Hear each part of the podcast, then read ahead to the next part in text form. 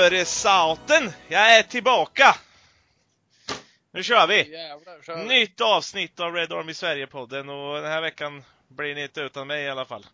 Nu slipper jag eh, rodda ambulanskommunikation som Adam så fint sa förra gången. Nu är Eh, du. Nu är du. nu är. Du, li- du lyssnade på avsnittet? Ja, jag lyssnar på starten i alla fall.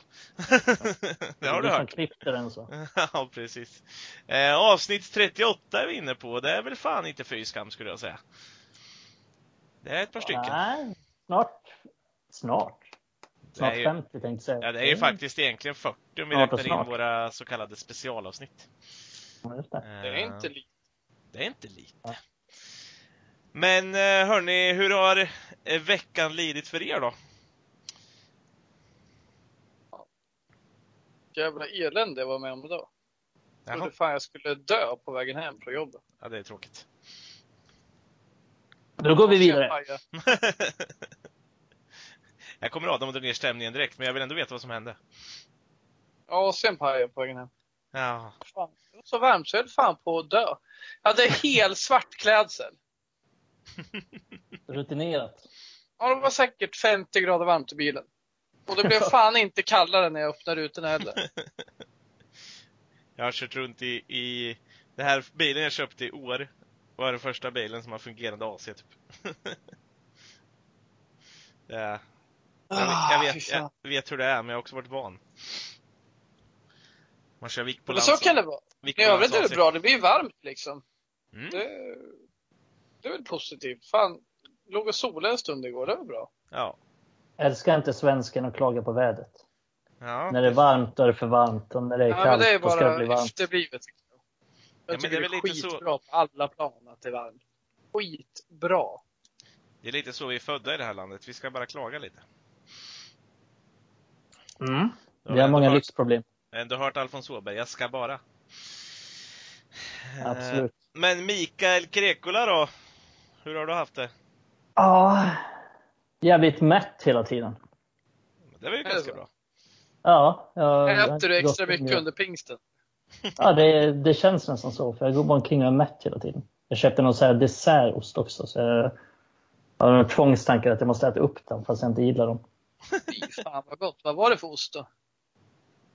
Eh, ja, jag kan inte utan till vad de, vad de heter. Men det var massa blåmögelostar och Erkänn att du varit över, eh, åkt över eh, bron och handlat lite Svarta Sara eller vad fan den heter, den här riktigt äckliga osten från Danmark. ja, fan det ska jag. Skriv Den, luk den luktar bedrövligt gör den. Men, Lite eh, blåmögelost och sen lite marmelad på det där. Och sen får ja, det simma i lite rödvin vet du. och lite digestivkex och... Mm. Fan vad gött det är det. Ja, det är Digestive fint. kex. Nej, för helvete håll Jag gillar käften. de här tuck är fina. De ska man inte underskatta. De där. Nej, de är goda. Eh, original tuck. Sa saltiner. Kan ju Mm. vara något att inleda Premier League-återkomsten med sen. Precis. Mm. För det får väl ändå... Vi kan, vi kan köra en grej där att vi ska vi sitter och dricker vin och äter kex. ja, precis. Det blir, eh, för er som följer oss på Facebook så har ni säkert sett Adams live-tävling han sände. Vi kanske ska ha en Mm. vin och kexkväll live med oss i podden, så Mm. får ni se, Ja, just får ni se hur kul det kan vara. Eh, nej, men eh, ja, och jag har haft det, tack som frågar förresten, har Ja, haft det varsågod. jävligt upp och ner, men jag är glad ändå. Det är Det bra gillar vi. Jonas att du är glad. Det gillar vi. Ja. Att du är glad. jobbat att du- som en Det är skönt, skönt att ha dig tillbaks. Ja, men jag vet. Jag hörde ändå där i mellansnacket som ni har haft att du, du hade lite problem med att säga bryt och grejer, Mikael. Det, det, Ja, det ja, ja, det var inte riktigt lika bra som när jag gör det. Ja. nej, Nej, det är, jag, jag får erkänna det. Jag är inte lika bra på att säga bryt som du är. nej, precis. Det är, Det är något i mitt bryt, något i mitt bryt som gör att alla håller käften. Tills Adam rapar eller någonting sånt. Det brukar vara det som är problemet. Ja, fan. Ja, Man inte underskatta. nej. Men hörni, vi kanske ska sluta prata om oss själva nu och fokusera på det som folk faktiskt vill lyssna på. Eh, Jag tycker vi kan prata om oss själva hela avsnittet. Istället för bara bryta all agenda. byta namn Blir på ingen, blir ingen jävla fotboll nu. Nu bara Eh, dagboken som kommer fram. podden Jam med Jonas, Adam och Mikael. Bra. Eh, handlar om, ka- handlar om katter. Maj borde det inte stå. Ja, fast nu är det juni. Ja, just fan det är det. Ja, ja. Nej, hörni. Dags för lite Galej Odepey, tycker jag. Spännande. Ja, precis. Och eh, ja, men vi kan väl starta lite med de- Depeyen då, som jag tog på mig den här veckan. Och jag har valt en lite galejig Depey. Eh, den är myntad lite utifrån en diskussion som eh, Adam förde i våran interna grupp. Eh, och det handlar lite om, eh, inför en möjlig återstart här nu då, så har vi ju ett jävligt angenämt men ändå ett problem enligt mig själv. I, för jag inte riktigt ser hur det ska bli så bra som möjligt. Eh, och det är vårt, vår, vad vi sa från början då, vår svagaste, svagaste del i, eh, i, ja, i laget. Som var den svagaste delen då, mittfältet. Som nu tydligen har blivit vår absolut starkaste lagdel. Eh, där vi har hur många val som helst. Känns det som. Eh, Vi har en Mm. Matic som har varit i storform innan vi slutar. Vi har Fred som har varit i ja, hyfsat bra form sen i alla fall slutet på förra året. Eh, McTominay har ju visat mycket väl vad han kan även om han var skadad och kom tillbaka och kanske inte riktigt hann sätta sin prägel igen. Eh, Matic eh, Reborn kan man väl kalla honom. Matic 2.0. Eh, vi har Pogba, vi har Bruno Fernandes.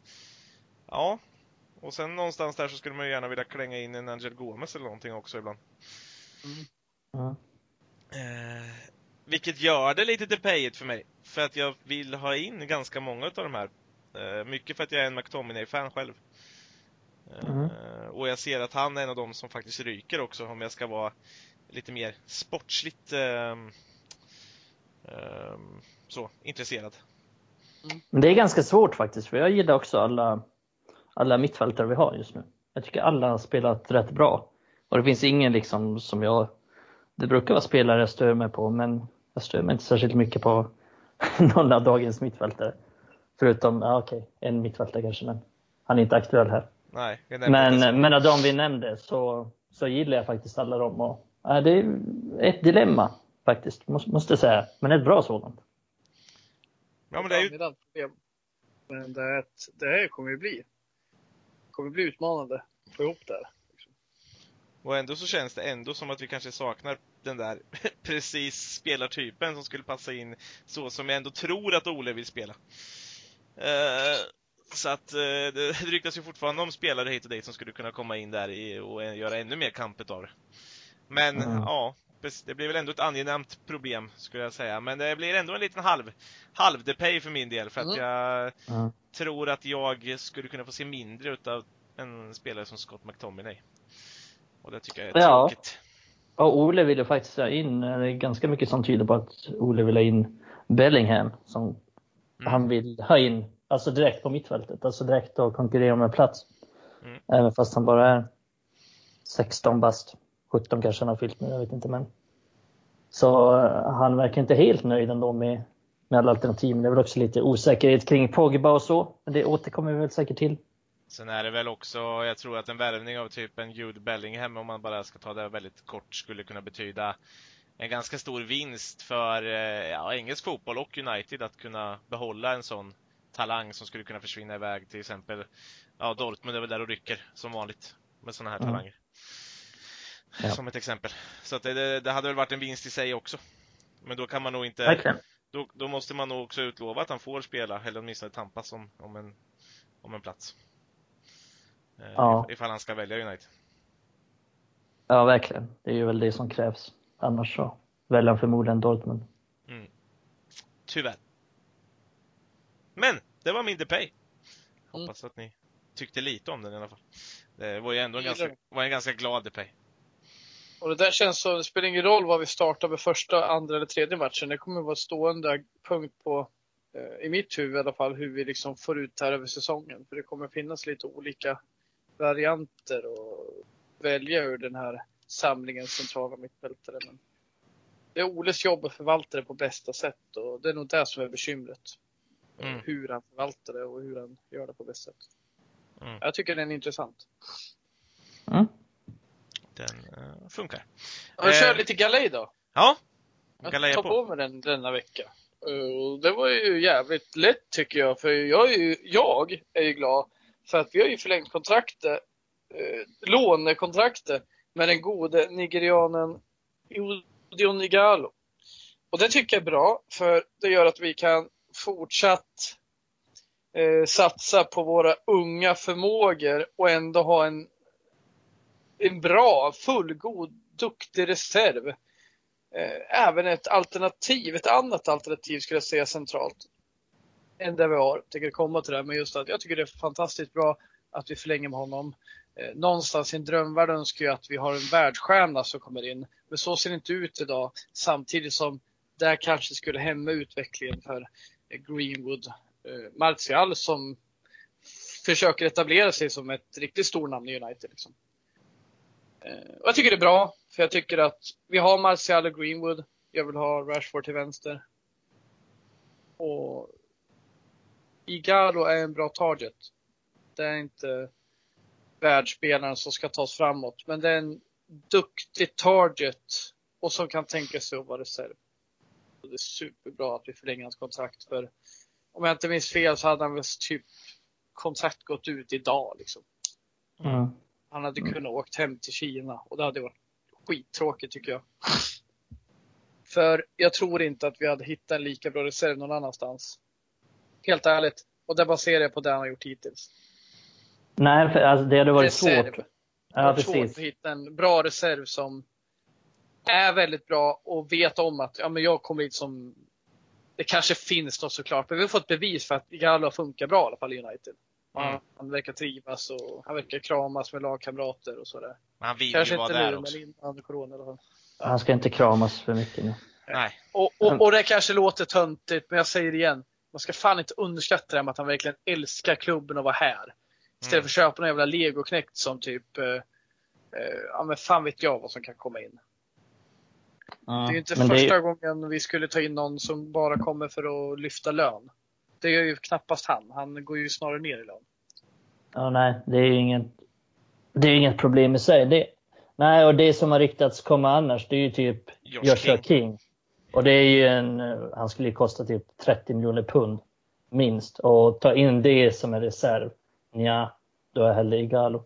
För att jag, min bild är att United har den bilden och det är min bild också att Mason Greenwood på sikt ska ta över ändå. Som första valet som striker. Då vill jag inte ha någon annan som är där och liksom trampar honom på tårna. Utan att det perfekta är att Igalo är det tillfälligt och kommer in och gör sitt jobb och accepterar sin roll. Ja, men vi vet ju att Greenwood har potentialen att bli en världsklasspelare. Varför ska vi Mm. liksom vänta med hans utveckling? Ja, men kör nu, vi investerar i det här. Liksom. Och det är det som jag tycker är skönt med Igalo. Sen kan inte jag svära på att han är rätt man för klubben på något sätt. Men just förutsättningarna som är. Han är en reserv, han är bra och som sagt, jag tycker att han är en bättre target än Martial. Jag tycker det. Jag tycker att Martial är en bättre anfallare. Han har bättre kvaliteter i de flesta av staplarna, men target, det är fan Igalo är bra alltså. Det är, en, det är en spelare vi kommer kunna ta in i vissa matcher. Och faktiskt leverera på ett annat sätt än Martial. Inte en bättre anfallare nödvändigtvis, men hans sätt att suga in bollar och hålla bort spelare, det är han bättre på än Martial. I min mening. Mm. Mm, helt enig och vi snackade om det, jag och du Adam, privat lite att vi ser inte riktigt Rashford som, en, som ett riktigt alternativ som striker. Vi vill inte ha honom där, vi vill ha honom på kanten. Och varken jag eller du, eh, du får rätta mig, komma, rätta mig om jag har fel här, men vi tycker inte riktigt att han håller någon superbra klass som striker. Så visst, han kan vara ett alternativ. Han kan vara en reserv. Men eh, enligt mig ska det vara en långtgående reserv. Att han ska absolut inte användas om man inte måste. Nej. För då får man ju bort en dimension också på vänsterkanten om han Mm. går bort där. Jag tycker vi tappar Ja, kanske en av seriens eh, bästa offensiva vänsteryttrar när man tittar sådär. Han är ju ändå, och, eller i alla fall en av de som skulle kunna bli väldigt, väldigt bra fortfarande. Han har ju redan levererat i år och det som ni säger, jag tycker vi pratade om det, jag kommer inte ihåg exakt vilket avsnitt nu, men där vi hade uppe Rashford. Eh, när vi pratade om eh, Jag tror det var nu vi pratade om vem som var bästa spelaren för året. Mm. Och då, han är ju absolut inte bra som forward. Och han borde nästan alltid placeras till vänster. Ja, men jag tycker han funkar i vissa matcher. Han var bra som centralt alternativ, eh, vill jag minnas ändå. Vi spelade två forwards någon gång med han och James tror jag det var till Mm. exempel. Då gick det... Men, men just som ensam forward, som Mikael är inne på, just att ja, men där får han inte full ut effekt av sin repertoar. Och där tycker jag att ja, men fan, behöver vi en central striker som ska vara bra på att suga in bollar och ge lite utrymme åt andra? Ja, men då föredrar jag Igalo. Och ta bort då en sån effektiv vänsterytter som Rashford. Oh, nej fan, det går inte. Och speciellt Även- inte när, mot, när vi möter sämre motstånd, vilket vi gör den största delen av säsongen. Mm. Då tycker jag att han funkar extra dåligt som striker eftersom han, han funkar inte så bra som target. Eller han, är ingen bra, han är ingen särskilt bra länkspelare centralt. Han inkluderar inte andra liksom i sitt spel när han är ensam striker. Utan han ska få bollen på kanten, han ska utmana, gå på avslut. Det är det han ska göra. Ja. Så är det. Och det, det, det resulterar ju någonstans i också att vi faktiskt, när vi ändå förlänger med Galo, kan fokusera på andra positioner och förstärka under sommaren då. Eh, Om man tänker så.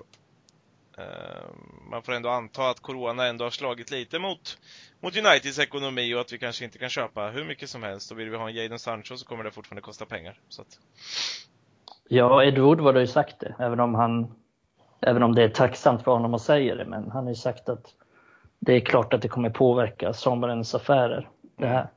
Och det har man ju sett på United när de presenterar sitt kvartalsrapport. Att man har tappat ekonomi, mm, såklart. Så att, absolut. Och det är nästan Mm. oundvikligt. ja. Men! Det var en bra, en bra galej det där Adam. Det ska du ha lite cred för. Även om det kanske inte var så svår. Nyheterna Nej, jag släpptes slog till på volley bara. Precis. Tap-in. Man kan väl Mm. Ja, nästan, tap in är det. kan väl nästan säga att United eh, la upp den där för dig eh, i morse och sen slog du dit den. Ja. Och vet ni vad ni glömde förra veckan gubbar? Quizen. The quiz! Quizen. Det gick ju för fan inte att ha quiz utan dig Jonas. Nej, Nej. det hade blivit lite kul om du hade suttit där och tjatat med varann. Ställt riktigt Fan. svåra frågor.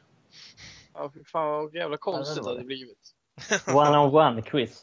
Så duell. Jag funderade ju där på ett tag om vi skulle ha kvar quizen och sitta och fråga varandra massa jävla... Det skulle bara bli så jävla konstigt. Fråga jättesvåra frågor till varandra bara för att gynna en själv i, eh, i poängtoppen mellan mig och Mikael. Exakt. Vem orsakade frisparken i hemmamatchen mot Aston Villa 1933? Ja, fan, fan vidrigt. Så obekvämt efter skulle bli ovänner och bara bryta sändningen bara för att. Fan så här egendomligt. Hur många varv Men- tejp har Bastian Schweinsteiger på sin handled? Den varit bra också. Ja, fy fan. Hur ofta hade Patrice Evra bandage runt handen? hur, många Den är gånger, intressant. hur många gånger funderade han på vad han hette i mellannamn? Eh, nej! Men, Latyr. ja, precis. Eh, nej men, eh, det tar mig in på eh, vad vi ska köra som eh, första grej här i quizen idag. Det vi ska gissa mellannamn på folk. Eh, Är det så på riktigt nu Jonas? Nej, jag skojar. det hade varit kul. Eh. Det, det, det, ska ni få göra någon gång, det lovar jag. Så ni där hemma, ni kan ju börja plugga på mellannamn på Manchester United-spelare så kanske ni kan slå de här två nötterna på näsan riktigt hårt.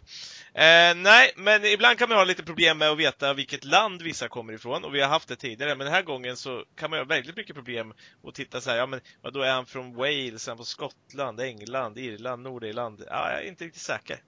Ehm, så det är ett gäng Fan, med jag älskar ju nationaliteter och flaggor och sånt. Det här eh, gillar Mm. jag. Nu sätter jag press på mig själv. Och på mig. Tar ja, jag saker i förväg här. Det kanske är så att Precis. inte ska ha med det, men jag ville bara säga det. Ehm, Mm. Så att eh, det är så här, jag kommer säga ett namn och så vill jag att ni Mm. säger landet de är ifrån. Men det kommer bara vara eh, från de brittiska öarna då, och jag har räknat med Irland i det här också. Eh, om man ska se så, så är väl inte de med i Storbritannien. Brittiska öarna plus Irland. Ja. Eh, Eftersom de ändå är väldigt inlänkade där och väldigt deltagande i Premier League och annat sånt. Med spelare. Eh, Men det är bara Manchester United-spelare och de kan vara från alla tider i, kan jag säga, väldigt blandat. Men vi börjar med första och ni skriker ett namn. Och sen när vi är klara med den här sektionen så kommer vi köra en ledtrådsspelare. Eh, Och jag börjar med Frank Stapleton. Otroligt tyst. Adam. Mm. Skottland. Fel. Ja, får väl jag chansa på någonting.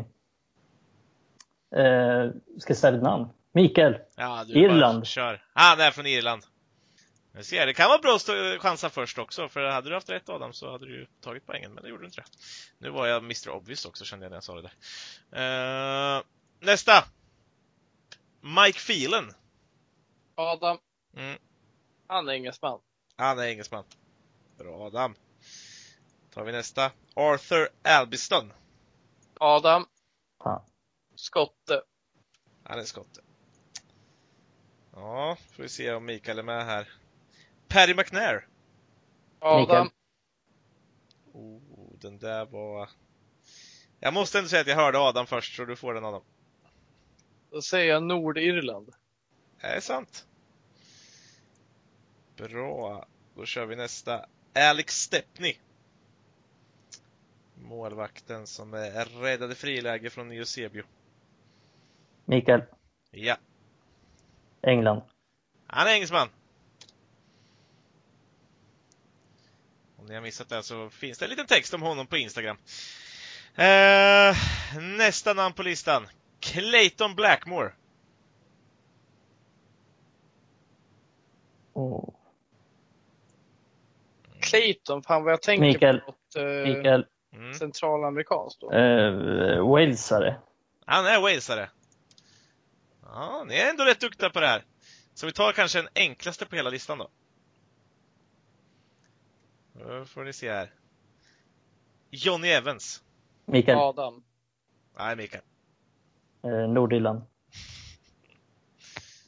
Ja, det är 4-3. Fan Adam, nu får du räkna upp det. Jag har, har någon kvar åt det här. Uh, ska vi se. Mark Hughes. Adam. Mikael. Ja, det var Adam. Wales. Det är Vales. Ska vi avgöra det här då med den sista? Mm. Darren Ferguson. Adam. Mm. Hans pappa är från Skottland, så jag gissar på att han också är skotte. ja, det är han. Snyggt! 5-4 till. Adam.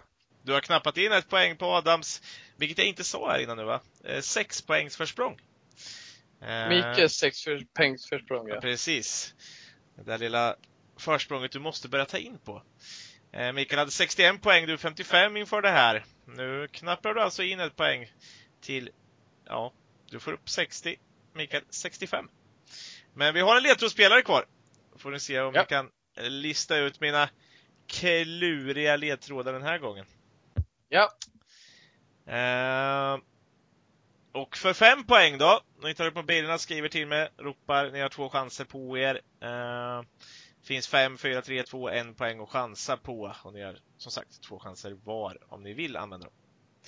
Eh, för fem poäng. Mina initialer är TMK. För mitt fullständiga namn. TMK. Mm. TMK. Mm. Nej, vi hoppar vidare. Det tar lite lång tid. Fyra poäng. Jag har till exempel tidigare, eller förutom i Manchester United, spelat i Werdingen, Brighton, Hove and Albion och Wolverhampton Wanderers. Sa du förutom eller innan? Ja, förutom. Jävlar alltså. Här skulle du kunna kunnat Adam om du hade haft med den här spelaren tror jag på ditt eh, ditt eh, lilla Twitter-quiz du håller på med. Ja, det skulle jag kunna ha. Att- ja, det verkar inte vara så mycket där. Eh, då går vi över eh, på någonting och det är kanske därför det här kommer på tre poängen. Bara för att det är lite enklare. Mina initialer var ju TMK och eh, mitt mellannamn där i, som står för M då, är Miroslav. Mikael. Stavar man rätt på det här? Jag vet vad det är.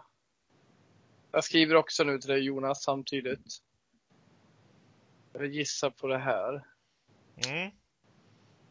Som är jättefel stavat, men jag tror du förstår vad jag menar. Du stavade ju betydligt mycket mer rätt än vad Mikael gjorde i alla fall. Men ni hade båda rätt faktiskt. Jag Så- försökte inte ens.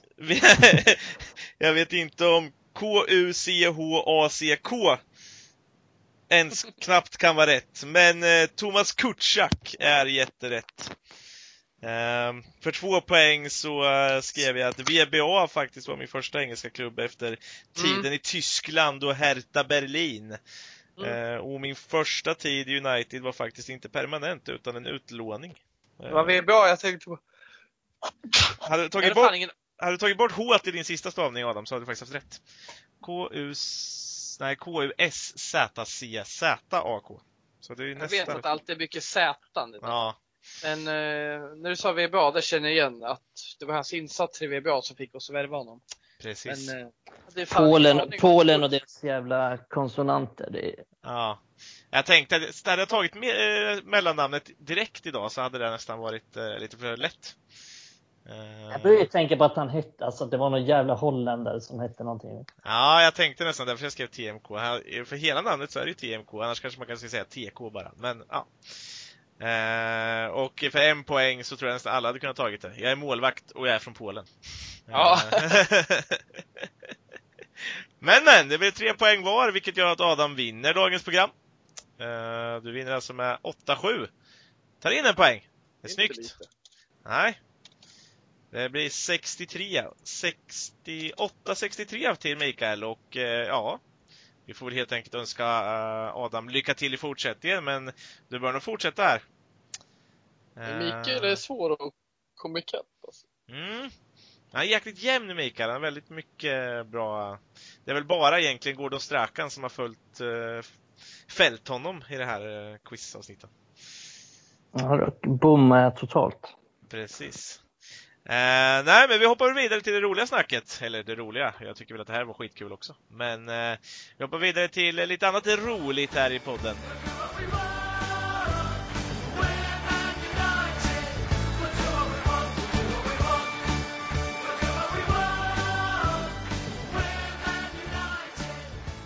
Ja, och eh, ni som lyssnade förra veckan eh, hörde väl att eh, Mikael och Adam tisseltasslade om någon lista där.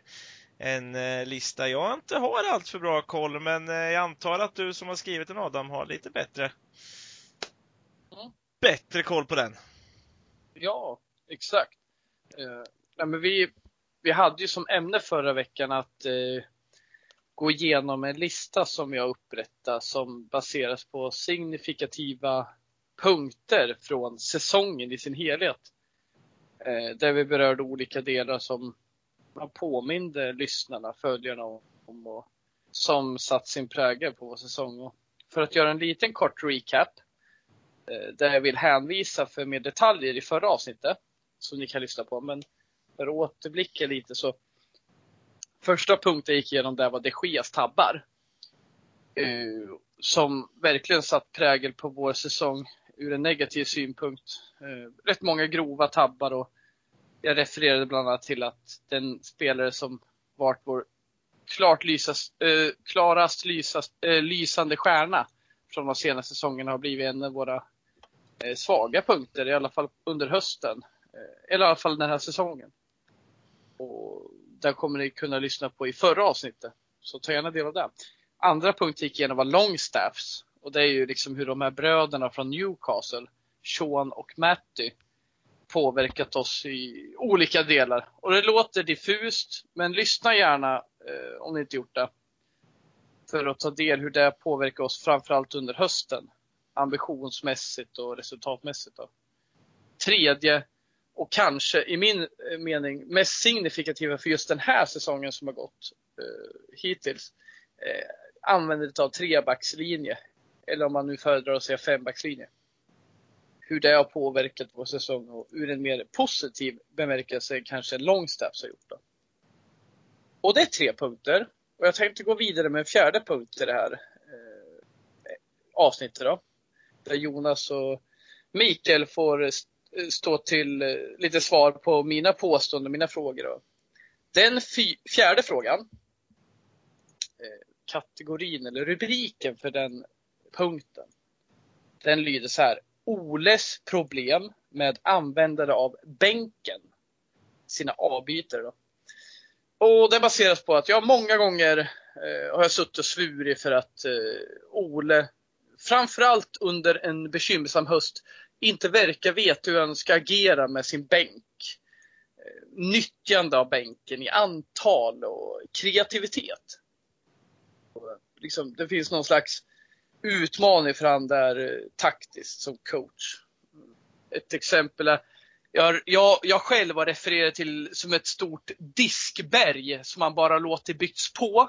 Och man vågar fan inte titta åt det här diskberget för det är fan bara jobbigt. Och lite så känns det när Ole tittar på sin bänk under hösten som var signifikativt för honom.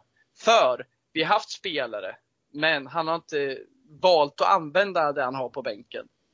Begränsad kompetens såklart, men en spelare som Greenwood som kan göra skillnad har tagits in med 10 till 5 minuter kvar. Det är svårt att sätta prägel. Och det tycker jag verkligen varit signifikativt. Eh, och det handlar väl något jag ska inte berätta allt jag säger för det kommer sen, men alltså någonstans, det är i alla fall en brist i hans coachande.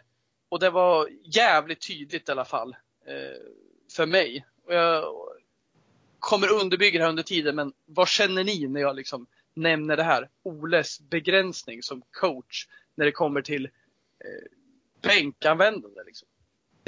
Eh, vi har varit inne på det lite innan. Jag jag vet att jag har nämnt det lite i förbifarten, lite som en notis egentligen. För jag har alltid noterat att när han tar ut en startelva och så, och så när han tar ut sin bänk så har han en obalanserad bänk.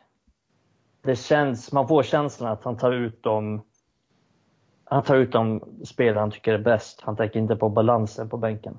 Så han kan i vissa matcher så har han två mittbackar och sen två ytterbackar liksom och sen typ två mittfältare och en anfallare. Det finns inget balanstänk riktigt. Det är, hur ofta behöver man två mittbackar eller hur ofta behöver man två ytterbackar på bänken? Och då har det dessutom varit såna på planen eller sådana på bänken som kan spela både och. Så att det har verkligen inte funnits något behov för det.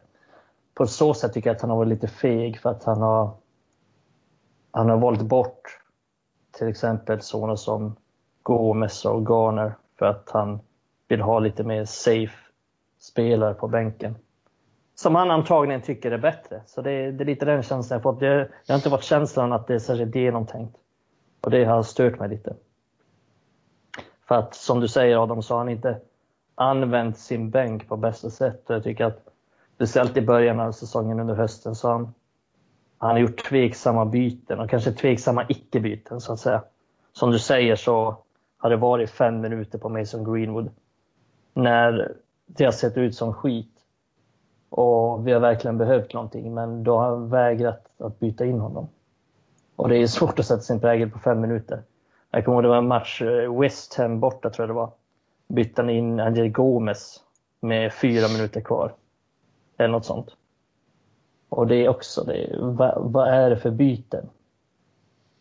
Så att han har, han har verkligen inte velat använda sin bänk och speciellt i, i början av säsongen. Mm. Mm. Nej men alltså jag, jag är beredd att hålla med föregående talare båda två i mycket det ni säger men, men det, det är lite just det där precis det sista som du är inne på att det känns som att han ibland har tagit en bänk som har varit intressant, även om han har gjort det och man känner att men här har han prickat bänken. Då har han ändå inte använt den på det sättet man kanske tycker han ska göra i den matchen. Förstår ni vad jag menar då? Att, ja men som du säger själv Mikael, att ja, men vi har en Greenwood, det ser trögt ut framåt. Ja men då får han ändå bara fem minuter. Och han har, ja. själv, han har ju själv också yttrat orden att det inte går och Jag kommer inte ihåg exakt hur många minuter han sa, men man behöver ett visst antal minuter för att eh, påverka en match.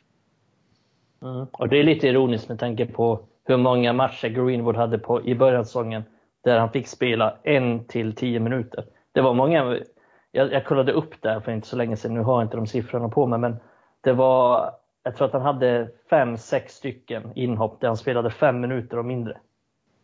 Så det är många matcher där, där Greenwood spelar liksom två minuter och 30 sekunder. Det är svårt att göra så stort avtryck då, precis som Olle sa också. Så att, tycker hans bytena kommer lite för sent och han, vill, han verkade han verkade inte vilja använda sin bänk som honom så. Nej, och jag, jag, jag, jag eh, kan verkligen relatera när man blickar tillbaka till hösten just på det, när man sett startelvan. Ja, men det har varit ganska okej. Okay. Han har liksom, man vet vissa spelare vill man inte att han ska starta med och så har man ändå förstått det. Men just att bänken, ja, där ifrågasätter man liksom, vänta nu. Vi möter de här som vi verkligen ska vinna mot, Burnley eller Newcastle och vi liksom tar ut två ytterbackar som förmodligen kommer båda vara liksom vänsterback till exempel. Det skulle kunna vara Williams och Young. Det är klart att Young kan spela på andra ställen, men det finns andra exempel då vi liksom tagit ut typ eh, två, två, vad heter det, tior och så vidare. Det finns ingen riktig balans där. Så den kan jag mm. verkligen relatera till. Ja. Jag kan tycka att man har sett det här hela vägen ut i, i trupperna som har tagits ut. Förstår ni? Att, alltså i stora trupperna, där man sen skalar ner det lite. Eh, mm. att, att det till och med har gått så långt ibland. Det känns som att det är obalans även där. Och mycket, man måste väl ändå lägga till aspekten i och för sig att jag tycker att vi har en, en relativt obalanserad trupp. Eh, offensivt så är det väldigt ungt och väldigt osäkert. Eh, fram till exempel värvningen av Vigalo. Men det gjorde ju ett tag där med skador och annat så, så, så räknades helt plötsligt Pereira som en, en anfallare nästan.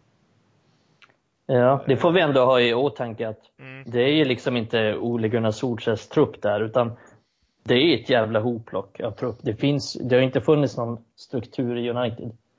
Så att det har ju, det finns ju fortfarande, men framförallt har funnits väldigt många mittbackar, väldigt få strikers, väldigt lite kompetens på mittfältet. Så att det var en, en sjukt obalanserad trupp. Så att till hans försvar så har det ju varit så, men tycker ändå att han kunde, alltså det finns ju liksom, som jag sa innan, det finns ingen riktig mening med att ha två ytterbackar ibland på bänken hemma mot Newcastle liksom. Utan där hade han kunnat ta in någon, en Gomes till exempel, eller Chong som hade kunnat, hade kunnat göra någon skillnad om, om det skiter sig framåt. Mm. Ja, och vi kan ju säga det att liksom, ja, men Chong vem är han liksom? Vi vet att eh, han har inte gjort oss jätteglada den här säsongen och så vidare. Men vi vet ju också att Lingard eh, och Pereira som offensiva alternativ inte heller har det. Så det är där man liksom någonstans känner att, ja men vad fan, testa honom någon match. Varför tar du ut Lingard igen? Han har varit yeah.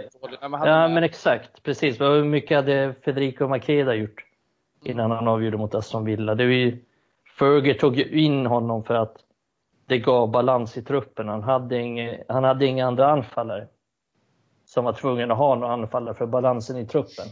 Men känslan är ju där att Ole istället hade haft kanske en till ytterback. Om ni, om ni förstår vad det vill komma. Han, mm. det, jag tycker inte att han tar ut riktigt balanserade, eller, eller balanserade trupper.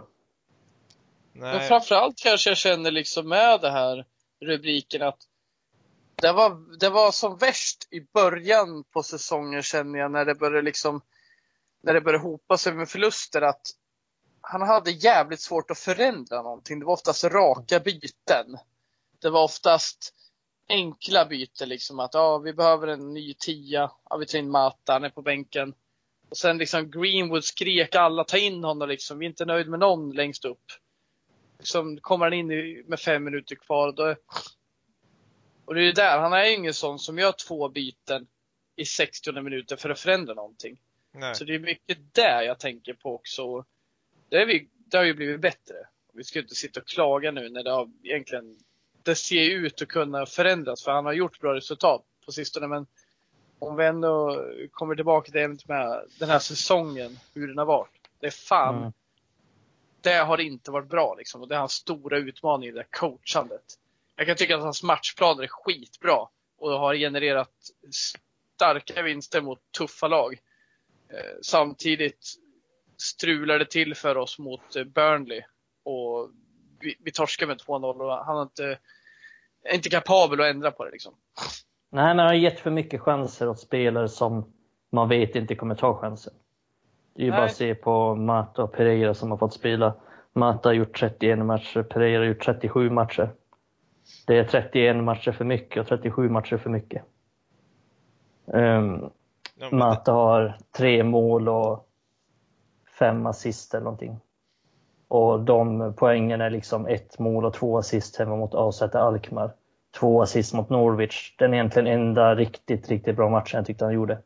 Två mm. assist och hemma mot Norwich. Sen har han ett mål mot Lask och en assist mot Klubb Brygge. Det enda det är uh, Wolves i FA-cupen va? Gjorde han mål också. Mål då, ja. Mm. ja, det är väl det liksom. Det är värde. Den och Norwich på 31 matcher. Och snackar vi Pereira så har han ju ännu fler, 37 matcher. Då har han Pereira gjorde två mål. Det bisarra turmål mot Brighton. Och sen det ännu mer bisarra långskottet mot Lask. Uniteds sista mål innan Corona. Så att ingen av dem presterade ju men fick tusentals chanser, vilket var frustrerande. Mm. Än idag, bara man pratar om det så. Det är det förgångna, hoppas vi. Ja men det är ju det och, och, jag kan väl tycka att det är en skillnad på Mata och, och Pereira ändå. För Mata kan jag förstå ändå att man fortfarande vill ha med för rutinen ja, och att han har varit ett tag och sådär. Eh, sen att han har spelat för mycket, ja, ja, det kan jag hålla med om. Men att han ändå hade kommit upp i ett visst antal matcher och det hade jag ändå räknat med. Men Pereira, ja, jag förstår att man vill ge Pereira chansen från start och någonting måste ju han ha gjort bra någonstans. Eh, på träningar eller så, eller försäsong, antar jag. Annars, finns, eh, annars är det ännu dummare att han får spela så här mycket. Men att han då... Han har han... sett någonting som ingen annan har sett. Ja, precis. Och, och, men någonstans så måste ju det här tagit slut och det gjorde det ju aldrig. Utan man fick ju aldrig, ja, jag, jag vet inte, jag tycker också så här och jag, jag är så med i den här poängen Adam på något sätt att det känns som att det skadade oss väldigt hårt framförallt under första halvan av säsongen. Ja, och det har blivit bättre. Mm. Solskjaer har gjort väldigt bra resultat på sistone men som sagt, det var inte länge sedan som vi gjorde de här missräkningarna innan Bruno kom och så vidare. Innan det blev ordning på torpet för en månad. Mm. Men eh, det är hans utmaning. ja, vi hade ingen kreativitet på mittfältet. Nej. Nej, och han vi skapade liksom... inga chanser från öppet spel överhuvudtaget. Och det var ju det stora felet, liksom, att mittfältet med Preira och Mata och så vidare, och så vidare de som skulle stå för kreativiteten, att de inte presterar, det är inte svårare än så. Nej. Så är det. Yes. Så är det. Har vi fler punkter på den där listan eller? För fan. Ja. Vi kör vidare. Nästa punkt då, som också är signifikativ för den här säsongen, som absolut inte eh, går att referera till någon annan, men det är alltså i min mening, den rubriken heter Williams oväntade framsteg.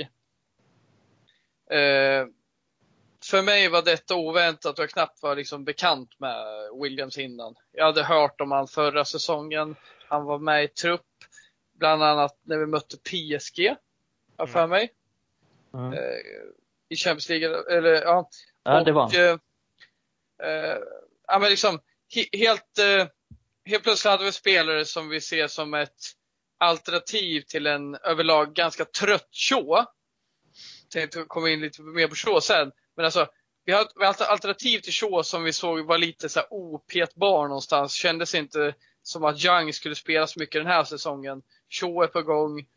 Eh, men det har varit bra konkurrens och oväntat bra, tycker jag. Jag, jag, jag har hört nu i så här, nu för tiden, jag vet inte vad ni har hört om det, men liksom, det funnits någon slags kritik jag förstår ju att han är ingen superstjärna nu. Liksom. Han gör sin första säsong och i mångt och mycket, om vi bortser från eh, hans insatser som jag för övrigt tycker är skitbra. Så en kille som kommer in och jävlar anamma liksom och vill slå sig för klubbmärket, kommer in, förmodligen tränar jävligt bra, ger alltid matcher, gör mål mot Sheffield United och inleder någon slags vändning och fan knappt firar för han vet att, ja men vänta nu, vi har inte vunnit än. När vi vinner, då firar vi. Det är liksom mm. kontra en jävla chipspelare vi skulle kunna ha som firar så fan och vi är knappt eh, nära på att vinna. Williams jävla hjälte som han spelar eh, har massa att slipa på. Absolut. Men ett, har levererat på en position vi har önskat det mycket på. Plus att jag anser att han har fått igång eh, Shaw. Jag tror inte att Shaw hade varit lika bra i år. Så jag vill säga att, säga att Williams entré denna säsong har gett oss väldigt mycket. Det, det har det verkligen. Och jag raljerade om det redan, det var innan vi startade podden, men jag skrev om det på Twitter när, när Ole tog ut försäsongstruppen. Tog han ut Marcus Rojo, vilket jag tyckte var poänglöst eftersom jag inte vill att han ska ha någon framtid i United och det vill inte Ole nu heller i och för sig. Men han tog med jag tänkte honom. säga det, frågan om Ole ens vill det. Liksom. Nej, men han tog med honom och han ja. tog inte ut Brennan Williams. Vilket jag tyckte var fel för att då hade vi liksom, då var det Shaw, Young och så Rojo. Som eh, jag antar att han såg som vänsterbackar. Och Phil Jones. Jones. Nej, så det, det kändes ju jävligt futtigt liksom så här, ah, Luke Shaw, Ashley Young, Marcus Rojo. Ja, Brandon Williams hade varit svinbra i, i U23. Så att jag tyckte det var jävligt märkligt att han inte fick följa med. Och inte för att slå mig själv för bröstet, men det kan jag väl säga att jag fick lite rätt. Det var ganska märkligt att han inte fick följa med. Och det spelar ingen stor roll nu, men han borde ha fått följa med. Och, men jag, jag är förvånad, men ändå inte förvånad. För att han har ju den mentaliteten. Jag visste att han, om han kommer upp, då kommer han inte vara rädd för att ta för sig. Han kommer inte vara nervös inför en match. Han kan, han kan komma in på Anfield och han bryr sig noll om det. Eh, så att han, han har mentaliteten på rätt ställe. Och, Ja, som du säger Adam, han, han firar knappt målet mot Sheffield United. Han bara manar på att ska komma tillbaka och göra fler mål. Så han, han, är ju verkligen en sån spelare, stort United-hjärta och en riktig krigare. Och han, han har backat upp det med, med poäng och han har um, liksom så bra tackningsprocent och rätt bra poängsnitt ändå. Fixa lite straffar. Och då är ändå bara i början av sin karriär så att det finns mer att ta av där. Han är inte den mest talangfulla rent tekniskt och så, men jag tycker han är bra tekniskt. Man är inte den flärdiga spelaren på så sätt som kanske dribblar fem stycken. Utan han lever mycket på energi och, och lite som Gary Neville. Jag har för mig att Gary Neville också kände igen sig i honom och sa att det här är en riktig, riktig spelare. så nej, eh, jag gillar Williams som fan. Och det borde alla United-fans göra för att han är, han är United true and true. Ja men det, det, är lite där jag gillar och det jag gillar med den här punkten framförallt. Att det känns så jäkla mycket United. Alltså mm. på något sätt. Man får tillbaka, jag fick tillbaka lite här, fan det här är mitt United. När jag fick se Brandon Williams. Man, man liksom, när man har sett Ashley, Ashley Young och, och Max Shaw, eh, så, så ett tag, ett par år här nu så här, så även om Shaw fick, det var förra året han blev typ bästa spelare eller någonting sånt va? Eller mm. något år så här. Och, Sjukt i sig, tycker ja, jag. Men, ja, sjukt i sig. Men han var ju rätt uh, timid i det där ändå och, och tyckte mm. väl ingen skulle varit det. Och det, det kan man väl uh, hylla honom för. Men, men när man mm. får se en sån här som Brandon Williams som kommer då, det, det, är ungt och det är färskt. Det är någonting man inte riktigt visste fanns innan så. Jag hade ju tack vare dig Mikael börjat följa lite U23 då, så jag hade ju sett honom i några matcher där i alla fall. Och sen hade ju mm. du såklart ändå pratat lite med oss i, i gruppen och sagt att ja, men honom bör man kolla lite på. Och han gjorde mm. poäng och så där, och så kommer han upp där och är helt jävla orädd. Det är precis sånt där som, som skriker Manchester United för mig. Alltså sånt som jag vill se, sånt som jag har sett sen jag började följa Manchester United. Sånt som man vill fortsätta se. Eller vi, vi behöver sådana spelare. Vi kommer behöva spelare som Cristiano Ronaldo, Cantona och Pogba också i, i, i sig. Men vi kommer Mm. alltid behöva spelare som Brandon Williams Mm. eller Gary Neville som du säger också. Och, och, och bara deras närvaro, precis som du säger Adam, han har ju faktiskt gjort så bättre också. Men vi hade väl för mycket, alltså vi hade ju för mycket så här Pereira, för mycket Young, alltså killar som är vad de är så att säga. Alltså det är inga superstjärnor, men för mycket mediokra spelare som inte har det lilla extra att ge. Varken i stort hjärta eller, nu tycker jag för sig att de liksom ger allt för klubben och så, men det är ändå, om ni förstår vad jag menar, någon slags fel väg att gå för att de har inte så mycket att bidra med. Och det känns inte Manchester United på något sätt. Eh, Medan Brennan Williams känns mer United. Han kommer upp och är orädd, kaxig, firar inga mål. Han är inte nöjd med någonting. Han, fast han Kräver är mer hela ung. Ja, precis. Ja. Fast han är ung liksom, så tar han ingenting för, för givet eller så. Men alltså jag kan säga så här. Ni får ursäkta mig om jag har skev bild av hur det ska se ut i ett vinnande lag. Men jag vill ha liksom fler sådana jävla shithouser spelare som är lite väl eh, dryga kanske ibland. De skiter fan i att byta tröjor med motståndarna. De gör lite som Bruno Fernandes som kan se lite eh, respektlöst ut mot Pep Guardiola. Liksom, fuck off. Efter matchen så skakar de hand med liksom under plan. Nu är vi fan inte vänner. Vi ska inte hålla på och larva oss. André Santos eller vad fan heter Arsenal byter tröja med van Persie. Där gör mig galen. Mm. Alltså, fullt fokus på United. Han är uppväxt, han vet vad som krävs av honom, han är inte dum i huvudet. Och jag kan ju känna att det där blir ju allt mer nu. Och det är klart vi ska ha gosigt och kul. Men det vill jag inte se på plan. Jag vill se det efter att man är vänner på Instagram och håller på. Det här låter jävligt flummigt, men Williams kommer någonstans med det där någonting man blev kär i United en gång i tiden. Fan, slå dig för bröstet, det är United allting handlar om. An, alltså, så mycket mer än talang, det är så mycket mentalitet i det där. Och det är det jag älskar med honom, att han är lite kaxigare kanske än han borde vara. Men han vet fan sin plats. Och, ja, men jag älskar det där. Och det där, det där som vi nämnde nu, det kompenserar talang. Det är fan i mig underskattat viktigt. Ja, men han är nästan så här kaxigt på ett ödmjukt sätt. If that makes sense. Lite åt det hållet. Det är svårt att definiera men, Ja, men det är man- bara en känsla man får. Man gillar ju det där och, och vi kommer ju som sagt De här andra spelarna som är lite sådär Ja men småloja ibland kanske. Ja men Rashford kan vara där ibland också i vissa matcher. Han ser lite nonchalant ut och så. Det är väl klart fan han kan må bra av att ha en, en livslevande boxare som står och skriker honom i ryggen när väl Williams börjar komma upp i det också. Alltså så, Mm. förstår ni vad jag tänker? Alltså så. Det, Ja, ja det finns ju, det han är finns ju pådrivare. Ja. Precis, och det kommer ju skrämma dem också. Det måste ju bli bättre på träningar och sånt med. Alltså, vil- vilken spelare i ett lag gillar inte när de står upp för en, liksom, när han börjar knuffas och, och brottas med spelare? Ja, men, eh, fan, han, han respekterar ju ingen. Så sätt. Nej, det blir, På, på rätt sätt, förstår ni vad jag menar? ja. Ja, det blir slagsmål varenda match han spelar. Uniteds U23 under försäsongen mötte ju bakom stängda dörrar så mötte de något typ såhär League 2-lag eller någonting. Då hamnade han i slagsmål med någon jävla 35-årig gubbe i typ Luton Town eller någonting. Så det Var är inte lite det Jonna. Kinde han började bråka med?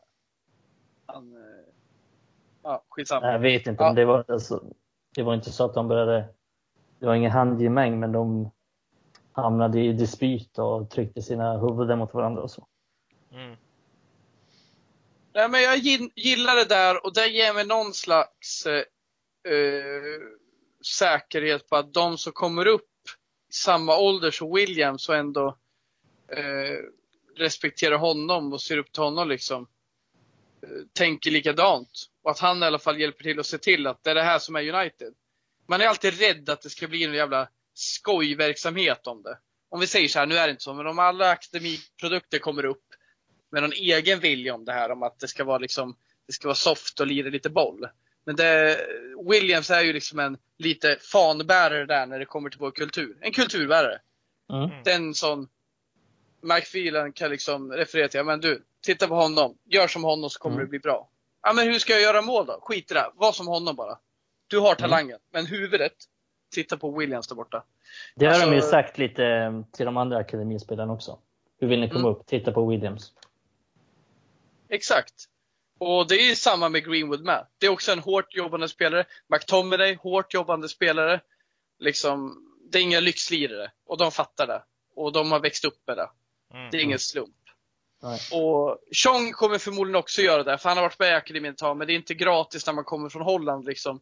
Det där är något man växer in i, om inte annat. Så liksom det, det känns skitbra. Man underskattar nog hur jävligt fint det är att vi fått upp Williams. Och jag vet inte om ni ens har märkt av den här kritiken. Jag har mött det lite på Twitter och sett en del och så är det med Twitter, det är mycket åsikter och sådär. Men jag kan ju känna till hans försvar att, ja men fan, det har väl gått, han har inte varit felfri. Men vem fan är det under sin första säsong när man knappt växt till sig, kommer in så lite oväntad joker och helt plötsligt får möjlighet när Shaw är skadad. Och eh, liksom, det finns eh, eh, det, det finns så mycket mer där att bygga på. Och han Mm. kommer få det. Men om man nu ska döma redan nu, det är ju helt vansinnigt liksom. Han Ja. har utvecklat, men han har gjort en fan bra säsong för att göra det första gången liksom. Ja, men jag tycker mest av gångerna han har varit dålig så är det oftast i, när det har varit fembackslinjen när han ska spela wingback. Och där kommer han ju absolut inte till sin rätt tycker jag. Vilket vi har snackat om tidigare här i podden. Men också om vi går tillbaka till Twitter och kritik så var det kanske bara... Det var under hösten där folk sa att Rashford var den nya Welbeck. Mm. Och tongången är lite annorlunda nu. Det var många som sa det på Twitter. Och Greenwood fick också kritik när han inte gjorde mål i alla sina inhopp. Vad är han så bra egentligen? Mycket hype kring den killen. Men det är inte så många som säger någonting nu efter hans vår. Och inte så många som säger någonting om Rashford efter hans vår. Så det är ju... Handlar det om må- Rashford och Williams eller om Twitter? Det är det som Nej, alltså det är många som stör, det är många som stör sig på att man hypar unga talanger så att man nästan vill att det ska gå dåligt för dem. Vilket är jävligt udda, men det är lite den känslan jag får på Twitter. Ja, men det är lite sådär, jag kan tycka att eh, där har en till aspekt i sig också. För att Rashford, om man tittar på honom, var, var hans eh, ansvar hamnade till den här säsongen, så fick han ju betydligt mycket större lass på sina axlar. Eh, förstår ni vad jag menar? Eh, att han skulle leverera. Och det var ett lite så här vara eller icke vara år för Rashford. Och han, Mm. sen så resulterade det i att han presterar så här bra. Och då blir det ju istället för Welbeck så blir det ju något, an- något annat. Förstår ni hur jag tänker? Ja, verkligen. Och, och Williams har inte riktigt kommit dit. Men han har tagit chansen. Däremot så kommer ju det kunna bli ett sånt år nästa år för Williams. Så att han måste fortsätta vara samma Williams som han har varit i år. Ifall han ska fortsätta förtjäna att folk tycker om honom. Kommer han tillbaka och är en Dalot? Ja, nej, men då kommer han ju sluta med att vara en Dalot istället. Eh, Jag, Mm. jag håller jättemycket med dig just för att Mm. Om Williams nu om två år börjar bli bekväm, lite lyxlirare och ska liksom vara, bli lite duktig, om ni fattar vad jag menar, lite flashy. Då kommer han gå åt helvete. Men om han bara kör på, lite så Gary Neville ser sin begränsning, fattar att god mentalitet och hårt jobb räcker långt. Mm. Lite som McTominay också håller på med. Och samma med McTominay som jag berättade om Williams. Men om någon av dem skulle behöva bli, börja bli lyxlirare liksom och tro att de är något de inte är. Då får de problem. Men båda två lever extremt mycket på att de är, har ett hjärta för klubben, hårt jobb och mentalitet liksom. mm. Och det är två personer som jag har följt ganska mycket och som jag är ganska säker på att de kommer ta det på rätt sätt. De kommer inte sväva iväg och de kommer inte tro att de är bättre än vad de är. Mm. Mm. Nej men och det, det är bara viktiga är bara att de, att de gör det också. Alltså så. För att det är lite så med alla unga spelare, det känns som Greenwood. Ja, han hade kunnat gjort en sämre säsong än han har gjort i år. Med tanke på hur lite han får spela ändå. Eh, och man hade fortfarande sett det stora i honom. Att det finns en potential där. Man hade inte ratat honom än. Mm. Nu har han ju satt ribban ännu lite högre, vilket gör att den, den säsongen när han får, ja men vi säger 20 plus matcher från start i Premier League. Då måste det trilla in mål också. För att han ska, förstår ni vad jag menar? Den pressen Ja. kommer ju, och det var där jag vill koppla till Twitter sen då. Den pressen kommer Mm. ju då. Men Ja, herregud vad Greenwood kommer leverera när han väl får spela. Alltså Mhm. kolla Ja, hans stats nu. Det är helt sjukt. Men det är så jävla intressant det där. Alltså herregud vad han kommer kunna leverera nästa säsong. Om han bara får spela. Han har ju spelat mest på en kant nu, vilket ni alla här vet, så att det är lite av en mansplaining från mig. Men han eh, har ju, alltså tidigare under säsongen gjorde han fler mål utanför straffområdet än vad hälften av alla Premier League-lag hade gjort. Och då hade han gjort tre eller fyra mål utanför straffområdet. Vilket är sjukt i sig, men det säger ju en del vad lite hans position på planen har varit. Och när han kommer spela centralstriker och vara mer i boxen, då kommer han göra sådana mål som han gjorde mot Sheffield United. Mm. Då kommer han också göra... Jag tror att han en spelare som kommer kunna vinna skytteligan i Mm. Premier League. Absolut. Alltså, alltså bara generellt mål från honom. Det här han gör mot Watford. Mm. Med assist från Bruno. Eh, Det är väl då när de väggar sig fram och han slår upp den i kryss, eller i ribba in va? Visst Ja, precis. Han, han börjar ju... Ah, Det är han som helvete. startar anfallet. Han dribblar någon Ja. på egen planhalva. Och så spelar han fram... Ja, precis. Till Bruno. Och sen får han tillbaks bollen och så tar han en touch och vinklar den till vänster och så snackar han upp den i krysset stenhårt. Han gjorde ju ett ungefär liknande mål mot Newcastle också. Så att han har ju varje gång, vi har snackat om det tidigare, men varje gång han får bollen utanför straffområdet, då tänker man ju ah, det är fan 50-50 om det blir mål nu. Ja, det kan bli mål ja. Ja. Ja, Om du, framförallt om du jämför med många andra, men här, bara här kan det smälla. Ja, Jag är inte alls lika säker när Rashford får bollen än, så jag, då tycker jag ändå Rashford har ett farligt skott. Men han, Ja. han- 50-50 om Rashford träffar mål. ja, precis. Eh, Men Greenwood träffar ju alltid mål. Och han Nästan. kan ju göra det. Gör han inte Ja. det så är det väldigt tätt oftast utanför. Ja, och han hade ju just i den matchen mot, Wat- mot Watford så hade han ju en gång när han kom en mot en mot försvararen, lite halvkontring. Och då, han kunde gå åt båda hållen så han gick till höger då så gjorde Ben Foster en väldigt bra räddning. Mm. Så att han har ju den styrkan också att han kan ju skjuta lika väl med högern också. Det sjukt. Jag gillar hur det här Ja. togs in på Greenwood från, från Williams också, för det är verkligen eh, en framtid i, i United. Ja, men det ska bli så jävla spännande att se honom. Man vill bara se mer och mer för att jag... Nu kanske jag säger för mycket, men fan det känns verkligen som att han är en spelare som kommer nästan kunna slå Rooneys målrekord i United och man kan se honom vinna skytteligor och så här. Med tanke på den lilla speltiden han har fått och ganska otacksam uppgift ändå. Jag tycker inte hans förutsättningar har varit bra. För det har varit många 10 minuters inhopp, 5 minuters inhopp, spela på en kant i ett icke-fungerande lag, spela på en kant och inget särskilt bra mittfält bakom sig. Inte fått jättemånga målchanser egentligen. Men ändå har han gjort så många mål. Mm. Så att, Det hade, det hade varit lättare att ta ner det om det var så att han missade mycket chanser. Ja. Men det gör han inte. nej, och dessutom Han den kommer inte pressen. till så mycket chanser. Nej, och den pressen också. Att han har ju väldigt ofta fått komma in. Ja, men nu måste du göra mål. Det är ju egentligen den pressen han har haft på sig. Mm. Att du ska komma in som en frälsare. Det är väl det antar jag därför Ole inte har velat byta in honom så mycket. För att han har velat ta bort lite av den pressen på honom. Men det är, det är ju så det har varit. Så jag tycker hans förutsättningar har varit jävligt dåliga faktiskt. Ändå har han gjort det så bra. Yes. Eh, där har det gått en liten smådryg timme utav det här poddavsnittet. Fan vad mysigt det vart. Ja men visst har det. Mm. Jag tycker om er gubbar. Nu blir lite såhär Och det är en mysig stund. vinsentimental. Mysig stund. Det är en fin stund på, på dagen, kvällen. Och jag gillar. Williams, Greenwood. Ja, precis. Jag blir så jävla taggad på att titta på United nu. Och så vill jag se... Ja, fan jag vill se Greenwood spela. Ja. Och, jag, Ja, vi kan ta Williams hjärta och Greenwoods briljans och bara koka ihop det här till vår framtid så tror jag vi har en jävligt eh, ljus, eh, eh, ja, en ljus framtid framför oss. mm. Mm. Ja, det. Spelarmässigt så tycker jag att vi har det. Ja, och, och med det här suget Och så... Pereiras självförtroende. Ja, Pereiras självförtroende. Tänk den Du, du spelaren. var bara tvungen. Ja, men Pereira är ju som en ketchupflaska. Ja, om vi skulle ha Pereiras självförtroende Ja. skulle vi aldrig neka en utmaning. För han Nej. verkar ju tro att han är tiki-taka. Tiki-taka Pereira. Och Det är Mike som en ketchupflaska.